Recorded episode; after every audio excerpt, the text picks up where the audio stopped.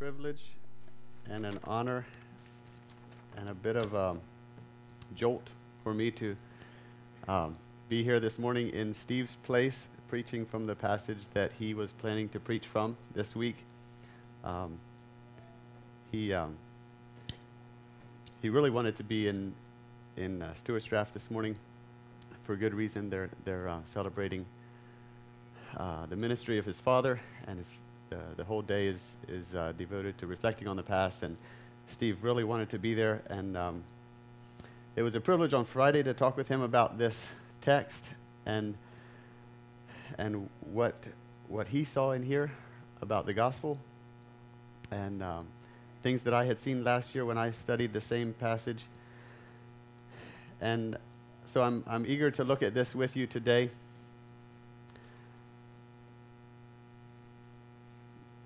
As your bulletin says, we'll be looking at Genesis 19, but I want to give you a bit of a background first.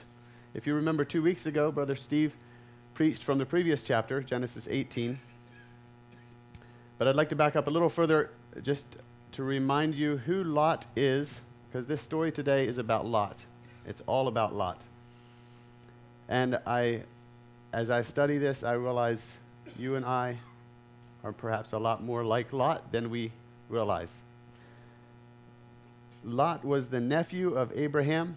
when God called Abraham in the, in the Fertile Crescent where he was living in Ur, um, God called Abraham, and Abraham took his nephew Lot along with his household and went to the land God called him to. So Lot went with Abraham until Genesis 13, where they were too prosperous to stay together. Lot was very wealthy, Abraham was very wealthy, and Abraham said, Look, let's split up. If you go one way, I'll go the other. So Lot looked, he lifted up his eyes and looked where? To the, to the valley of the Jordan River, to the, the fertile plain. And he wanted to go there, and he did. So in uh, Genesis 13, he, it says he pitched his tents near Sodom. In chapter 14, we're told that Lot was living in, in Sodom. So he was, his life, we see he's getting closer and closer to this wicked place where that, that was just known for, um, for sin. Then in chapter 14, there's a war. And I believe Steve preached on that several months ago.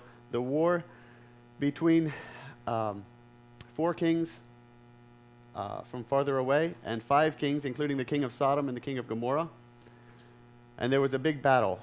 And the kings of Sodom and Gomorrah lost that battle, and everyone was taken captive, including Lot and his family and all his possessions. How did God get him out of that one? Abraham went with his 300 some servants, fought, and got everyone back.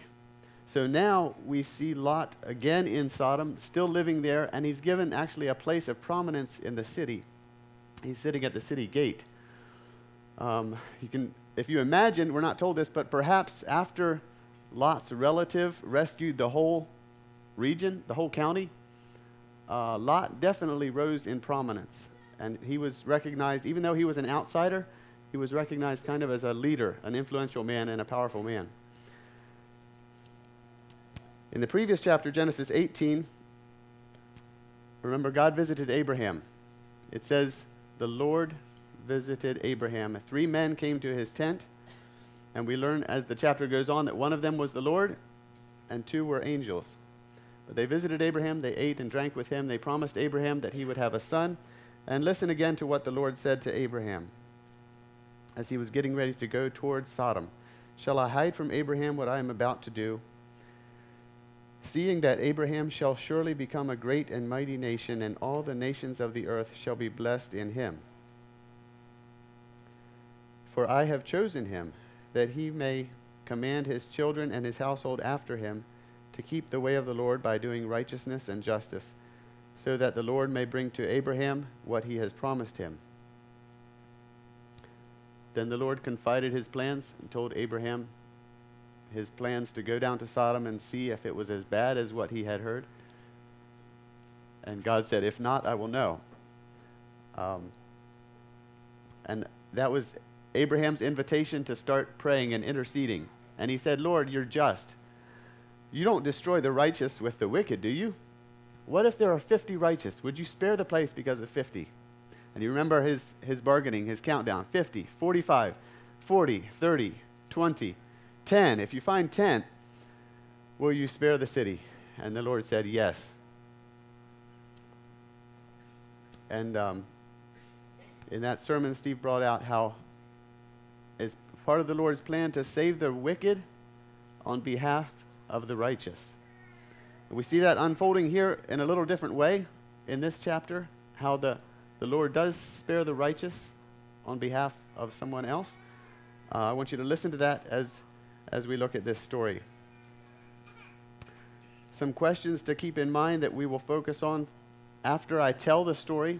I'm going to tell you the story instead of reading it. Um, I want you to think about what does this story tell us about God's wrath? And what does this story tell us about God's salvation? Are you ready for the story? Children, are you listening? So here's Lot.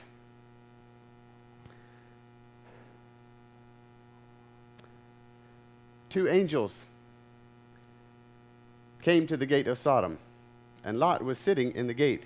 He rose up and went to them and said, Please, lords, come, come to my house, wash your feet, spend the night, and tomorrow you can go on your way. They said, No, we'll sleep out here in the open square. Lot said, No, you mustn't do that. He pleaded with them and urged them, pressured them so strongly that they came into his house. They came into his house, and Lot prepared a meal, baked unleavened bread, took care of them, but before they went to sleep, the men of the city, from the oldest to the youngest, men from every part of the city, all the men, surrounded Lot's house and started banging on the door. And they said, Lot, where are those men? Where are those men who came to you? Bring them out to us that we may know them. Bring them out to us so we can have fun with them. Lot walked out the door and shut the door behind him and said, No, my friends, please don't do this wicked thing. Listen, I have two daughters. They've not known a man. I'll bring them out to you. You can do what you want with them, but do not touch my guests. They've come under the protection of my roof. The men said, Get out of the way. They said, Who does this Lot think he is? He came as a foreigner and now he's the judge. They said, We'll do worse to you than we want to do to them. And they pushed on Lot so hard they almost broke down the door. From inside, the angels reached out, opened the door, they pulled Lot in and shut the door behind him. And then they struck the men outside with blindness so they could not find the door. Then from inside, the angels said,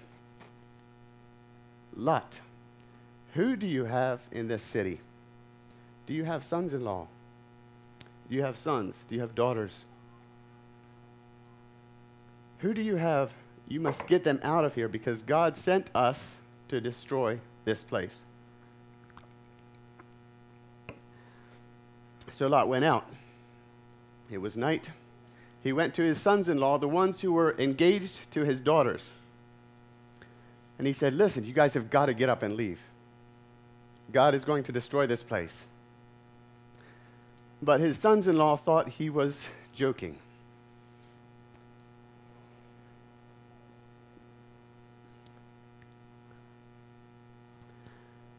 When it was almost morning, the angel said to Lot, Lot, get up, take your wife, take your girls, and leave. Run for your life so that you don't get killed. But Lot hesitated, he lingered.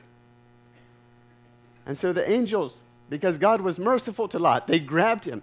They grabbed his hands and the hands of his wife and the hands of his daughters and pulled them out of the house and they said, Run, run for your lives so you don't get killed. And Lot said, and, I'm sorry, the angel said, Run for your lives. Don't look back. Run all the way to the mountains. Lot said, No, please, not the mountains. Something bad might happen to me there and I'll die. Look, there's this little city right over here. It's just a little city. Can I run there and be safe? It's just a little city. The angel said, Okay, I'll give you that city that you've spoken about. Hurry there because I cannot do anything until you get there. So Lot went. They hurried, and the sun was coming up. Lot and his wife and his girls were running, and just as they reached the gates of Zoar, the name of that city, the Lord sent fire and sulfur down from heaven and wiped out the cities behind him Sodom and Gomorrah and all the cities of the plain. Everyone died, and even the, the grass, all the animals, everything was wiped out. And as they reached the gate of the city, Lot's, white, Lot's wife turned around and looked and became a pillar of salt.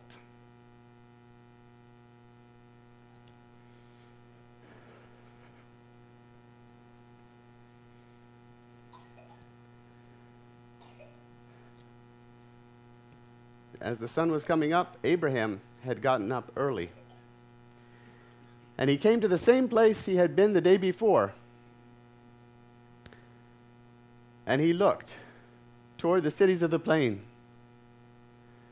And he, he saw smoke rising up like the smoke from a furnace. And so it happened when God destroyed all the cities of the plain that God remembered Abraham and God sent Lot out of the midst of the overthrow when he wiped out the cities where Lot had lived.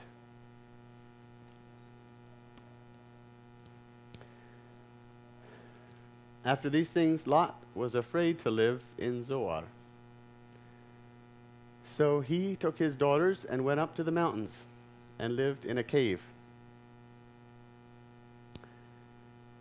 And one day, the oldest, the firstborn, said to the younger one, Look, our father is old, and there's no one to come to us like they do all over the world to have children why don't we make our father drink wine, and I'll go into him, and we'll keep our family alive through our father. So they did. They gave Lot wine to drink. He got drunk. The oldest girl got up and went into him and left, and he didn't know when she came in or when she left. The next morning, the girl said to her sister, Look, last night I did it. Tonight, let's do it again. Let's make him drink wine, and you go into him, so we'll keep our family alive through our father. So they did. They gave him wine to drink again that night, and the youngest girl got up and went in and lay with him. And he didn't know when she came in or when she went out. And so both of them became pregnant through their father. The oldest girl had a boy, had a son, and named him Moab which means from father. And he became the father of what are known as the Moabites. The second girl had a son and named him Ben Ami, which means son of my kindred or son of my relative. And he became the father of the Ammonites. And that's the last we know of Lot in the Old Testament.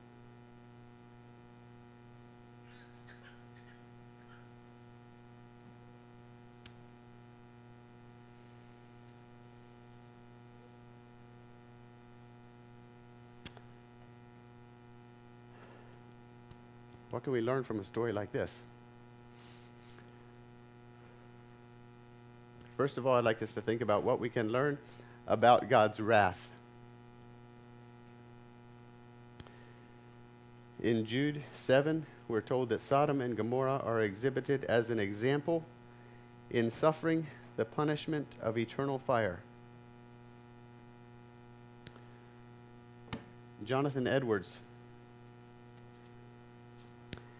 he said, The destruction of which you are in danger is infinitely more dreadful than the destruction of the literal Sodom from which Lot fled. The destruction of Sodom and Gomorrah in a storm of fire and brimstone was just a shadow of the destruction of ungodly men in hell, and is not more to it than a shadow is to a reality. It's no more than a painted fire is to a real fire. In other words, what happened to Sodom and Gomorrah is just a picture of what's really going to happen. The misery of hell is set forth by various shadows and images in Scripture as blackness of darkness, a never dying worm, a furnace of fire, a lake of fire and brimstone, the torments of the valley of the son of Hinnom. It's called a storm of fire and brimstone. The reason why so many different descriptions are used is because none of them is sufficient. Anyone any one does but partly and imperfectly represent the truth, and therefore God uses many descriptions of hell. Uh, John Ivan read this morning 2 Peter 2. I'd like to read again verses 6 through 9. We're reminded that God turned the cities of Sodom and Gomorrah to ashes. He condemned them to extinction, making them an example of what is going to happen to the ungodly. And he rescued righteous Lot, who was greatly distressed by the sensual conduct of the wicked. For that righteous man, as that righteous man lived among them day after day, he was tormenting his righteous soul over their lawless deeds that he saw and heard. Then the Lord knows how to rescue the godly from trials and to keep the unrighteous from under punishment until the day of judgment. One more scripture about Sodom and Gomorrah is in Luke, where Jesus was talking. He said, and interestingly, he first talks about Noah. Noah was in the same boat, kind of that, that Lot was. And we'll see some similarities with that. Just as it was in the days of Noah, so it will be in the days of the Son of Man. They were eating and drinking and marrying and being given in marriage until the day when Noah entered the ark, and the flood came and destroyed them all. Likewise, just as it was in the days of Lot, they were eating and drinking, buying and selling, planting and building. But on the day when Lot went out from Sodom, fire and sulfur rained from heaven and destroyed them all. So it will be on the day when the Son of Man is revealed. On that day, let the one who is on the housetop with his goods in the house not come down to take them away. And let the one who is in the field not turn back. Remember Lot's wife. Whoever seeks to preserve his life will lose it, but whoever loses his life will keep it. Finally, in Revelation, we're told by John, I saw the dead, great and small, standing before the throne, and the books were opened. Then another book was opened, which is the book of life. And the dead were judged by what was written in the books, according to what they had done. And the sea gave up the dead who were in it. Death and Hades gave up the dead who were in them. And they were judged, each one of them according to what they had done. And anyone's name, and if anyone's name was not found written in the book of life, he was thrown into the lake of fire.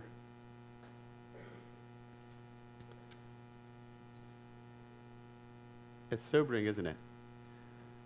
God's wrath is real, and God punishes wicked people.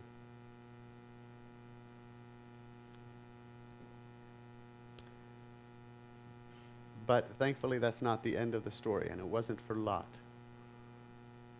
I'd like us to think about God's mercy and his salvation. And first of all, we'll look at the kind of person God saved in this story. And then we'll talk about why God saved him.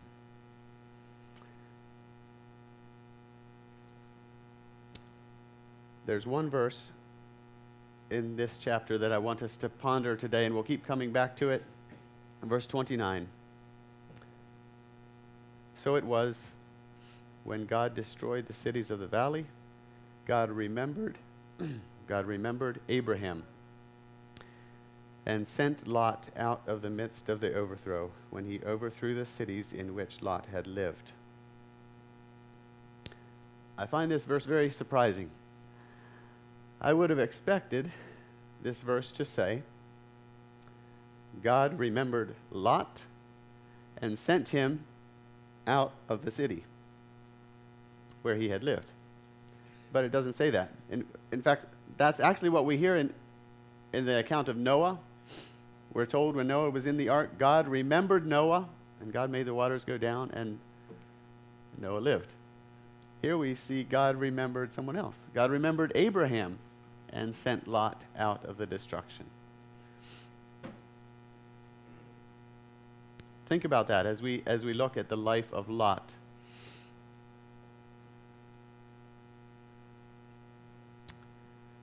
Let's try to put ourselves in his place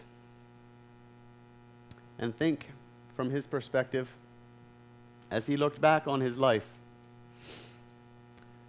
I'm sure he had lots of time in that cave to think about his choices and where they took him.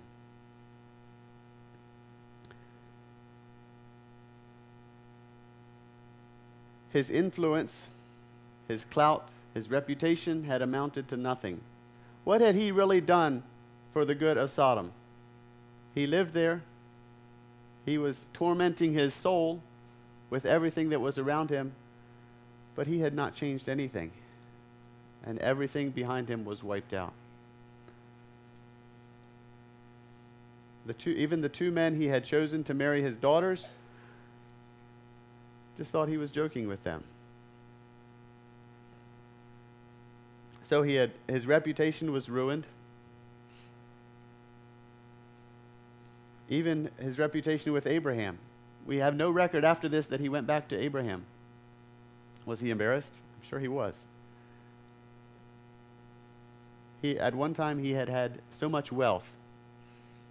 In fact, that had been the driving push behind his decisions, wasn't it? He wanted green grass for his animals. That was, that was the savings account of his day was how many animals do you have? And to keep them alive, you need rain and grass for them to eat. Now his possessions were gone. They were all burned up. His house was burned up. His animals, everything. For a long time, things had gone well for him. At one time, he was almost as wealthy as his uncle Abraham.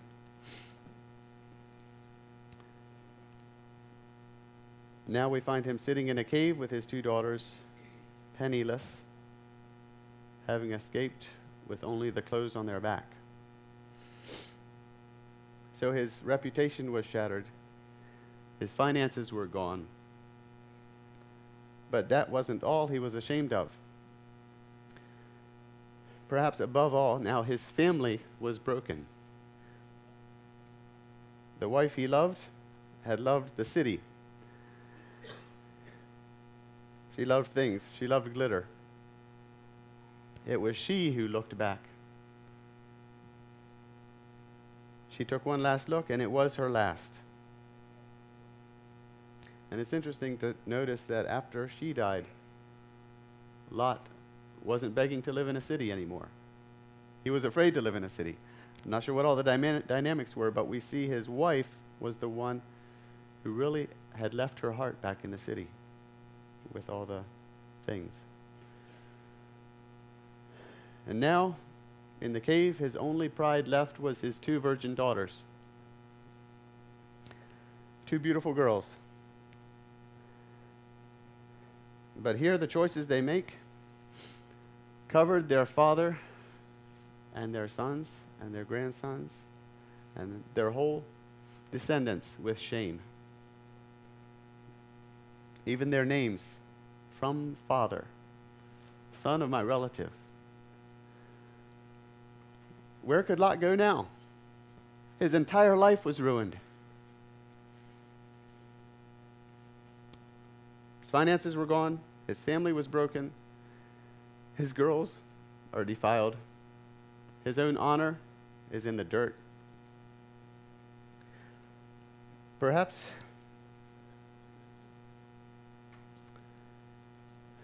I don't know if you can identify with Lot. I think in the past I've tended to see Lot with a bit of criticism, looking from the perspective, for instance, of Abraham and Lot and his poor choices and all the shame. But which, who of us does not have shame to look back on, like Lot did? Who of us can keep going with our heads up?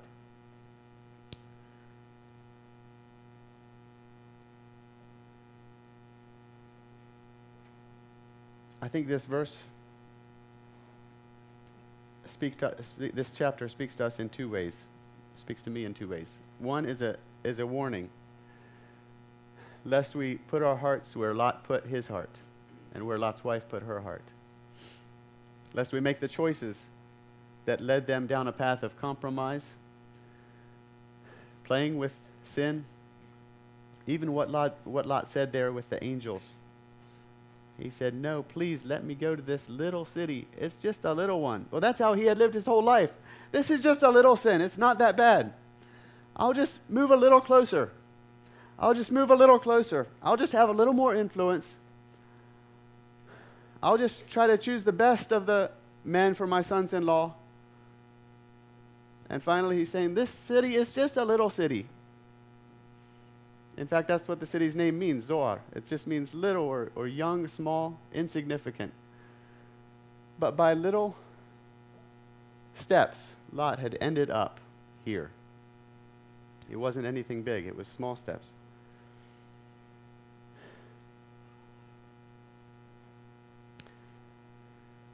One man has said if you're in this position, if you're in a position like Lot was in Sodom, you may not be winning Sodom. Sodom might be winning you. And you must flee. Flee for your life. See, this is, a, this is heart issues we're talking about. If Abraham would have lived in Sodom, I expect the story would have been different. Everywhere Abraham went, he influenced people for good. But Lot was influenced, and his family was severely influenced.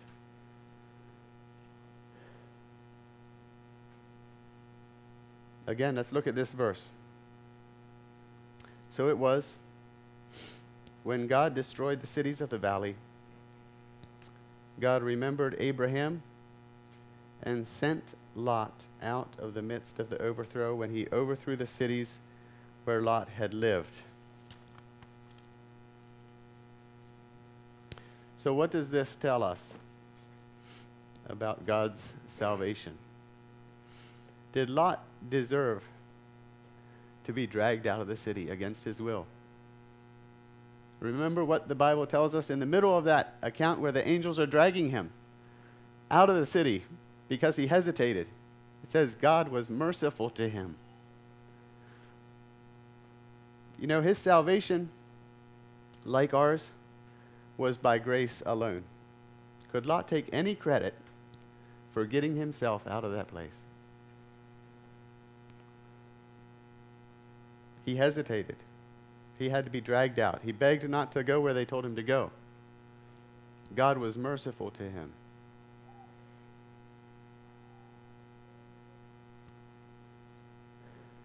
Who is counted righteous.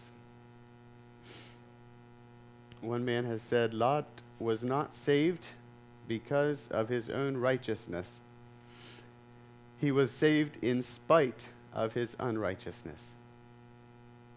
Does that describe any of us? Isn't God's grace wonderful? And that brings us back again to this interesting verse. When God destroyed the cities of the valley, he remembered Abraham and got Lot out of the way. It wasn't because of Lot. Lot didn't deserve it. The righteousness that's accounted to Lot in the New Testament is a very interesting kind of righteousness when we look at Lot's life. Why was Lot counted righteous?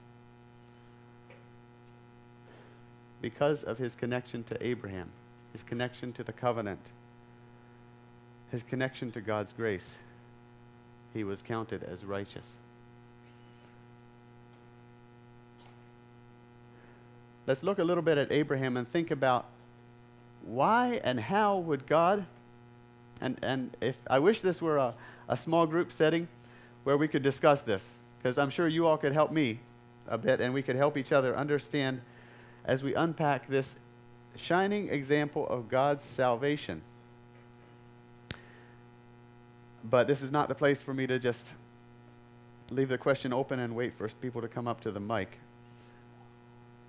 But why did God save Lot? Why did God save Lot? Well, it was obviously because of his connection to Abraham, because God remembered Abraham and saved Lot.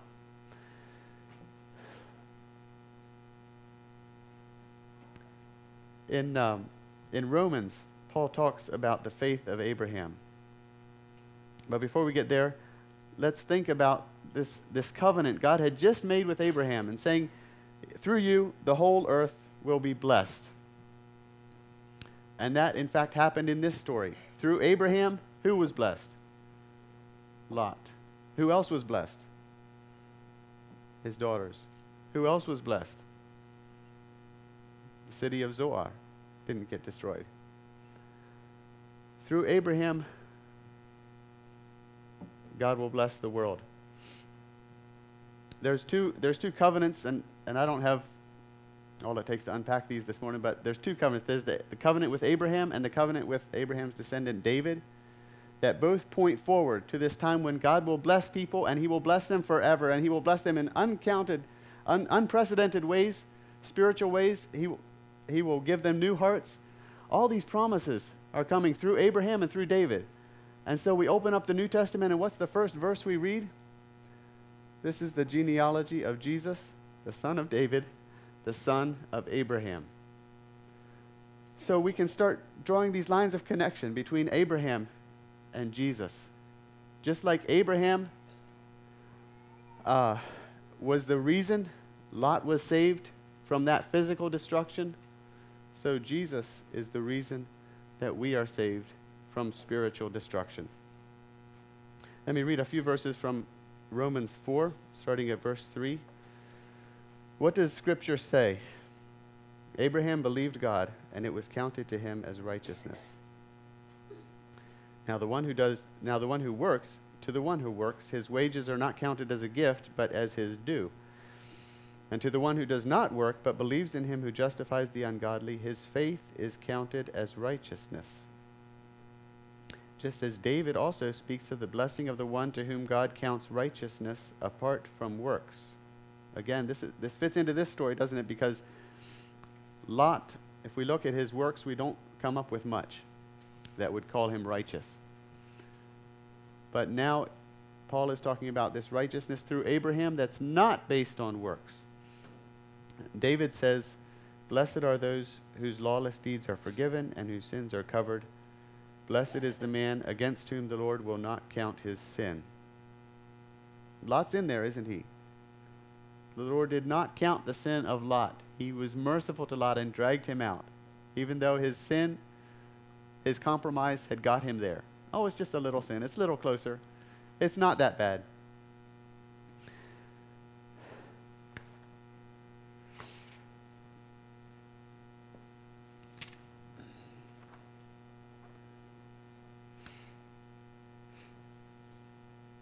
There's several other verses about Abraham in the New Testament that, that draw these lines. Jesus warned the Pharisees don't say, Abraham is our father. If God wants to, he can raise up children for Abraham from these stones. Well, why is children for, from, from Abraham important? We see a child of Abraham, a son of Abraham, is one who's inside the covenant, one who is saved one who receives God's grace. He's referred to as a child of Abraham. What did Jesus call Zacchaeus? When Zacchaeus repented and said, half of, my give, half of my goods I give to the poor, and if I've stolen anything, I'll pay back four times as much. Jesus said, Salvation has come to this house because this man also is who? A son of Abraham. So he was connected to Abraham. Another time, there's a woman bent over in Luke 13, and they were on Jesus again for healing on the Sabbath. Jesus said, You know, you, you pull your animals out of scrapes on the Sabbath. Shouldn't this woman, a daughter of Abraham, whom Satan bound for 18 years, shouldn't she be loosed from this bond on the Sabbath day?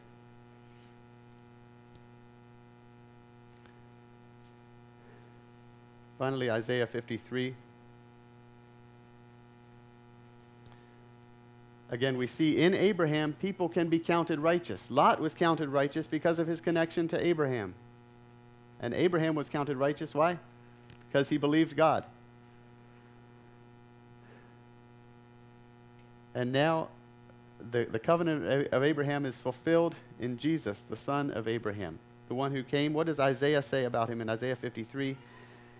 He says, By his knowledge, the righteous one, my servant, will make many to be righteous. Anyone who gets connected to Jesus is clean. Anyone who's connected to Jesus becomes righteous. So even if you're feeling like Lot, there's a lot to be ashamed about. There's good news. This verse is in here for us. God remembered Abraham and saved Lot. In our case, God remembered the son of Abraham, Jesus, and through him we can be counted righteous.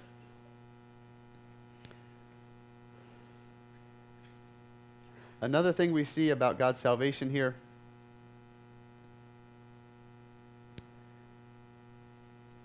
it's just a, a, a hands on example of how God saves. God didn't come and say to Lot, well, he did. He said, Get out. And Lot waited and hesitated. But in this story, Lot doesn't get any of the credit for leaving. In fact, Lot didn't even leave on his own two legs at first, other than being dragged and skidding out of his house. How does God save us? God saves us by himself. God saves us through his power alone. Paul tells us in Ephesians 2 it's by grace you have been saved through faith. This is not from yourselves, it's God's gift. It's not by works, so that no one can boast. That word boasting, we need to remember. If, if you ever feel you're telling, like you're telling yourself, well, I'm, I deserve to be here. I'm not like the bad people. I've, God likes me because of, because I do this, or I'm, I'm disciplined, or whatever. That's actually boasting. And God says, He did not save you that way. So you really have nothing to boast of. God did not save you by your works. If you did, you would have something to boast about. And that's what he says about Abraham. If God saved Abraham because of something Abraham did, Abraham would have boasted and said, Look what I did. But God doesn't save people that way. And so the door is wide open, even to someone like Lot, who did something unspeakably shameful with his daughters, who made very poor choices. God says, I can count him righteous because of his connection to the righteous one.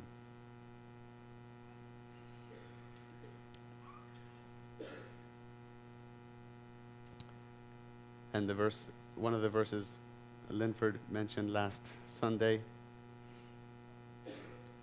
Paul said, It does not therefore depend on man's desire or effort, but it depends on God's mercy.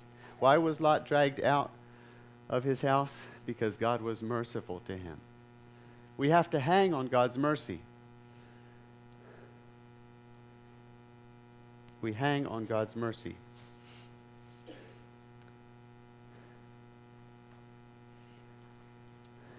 that's the beauty I've seen in this book.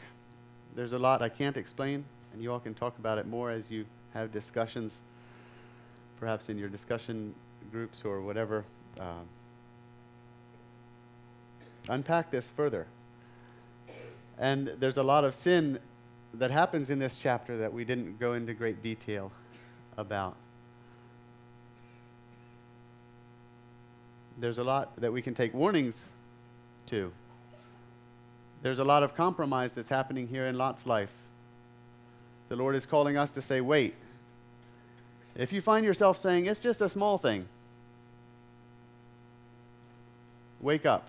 Even if God allows you to do that, like He allowed Lot to go to Zoar, it will not end in a good way. God allows us to make our own choices and to even backslide or start pushing the fence in the direction we want to go. But we can see how it ended up for Lot. So many regrets. But still, God was gracious to him and merciful to him, and God saved him. Let's pray together.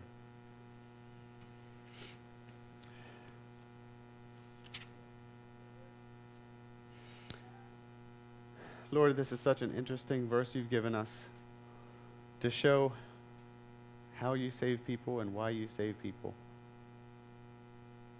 You remembered Abraham and you saved Lot. Despite all his choices,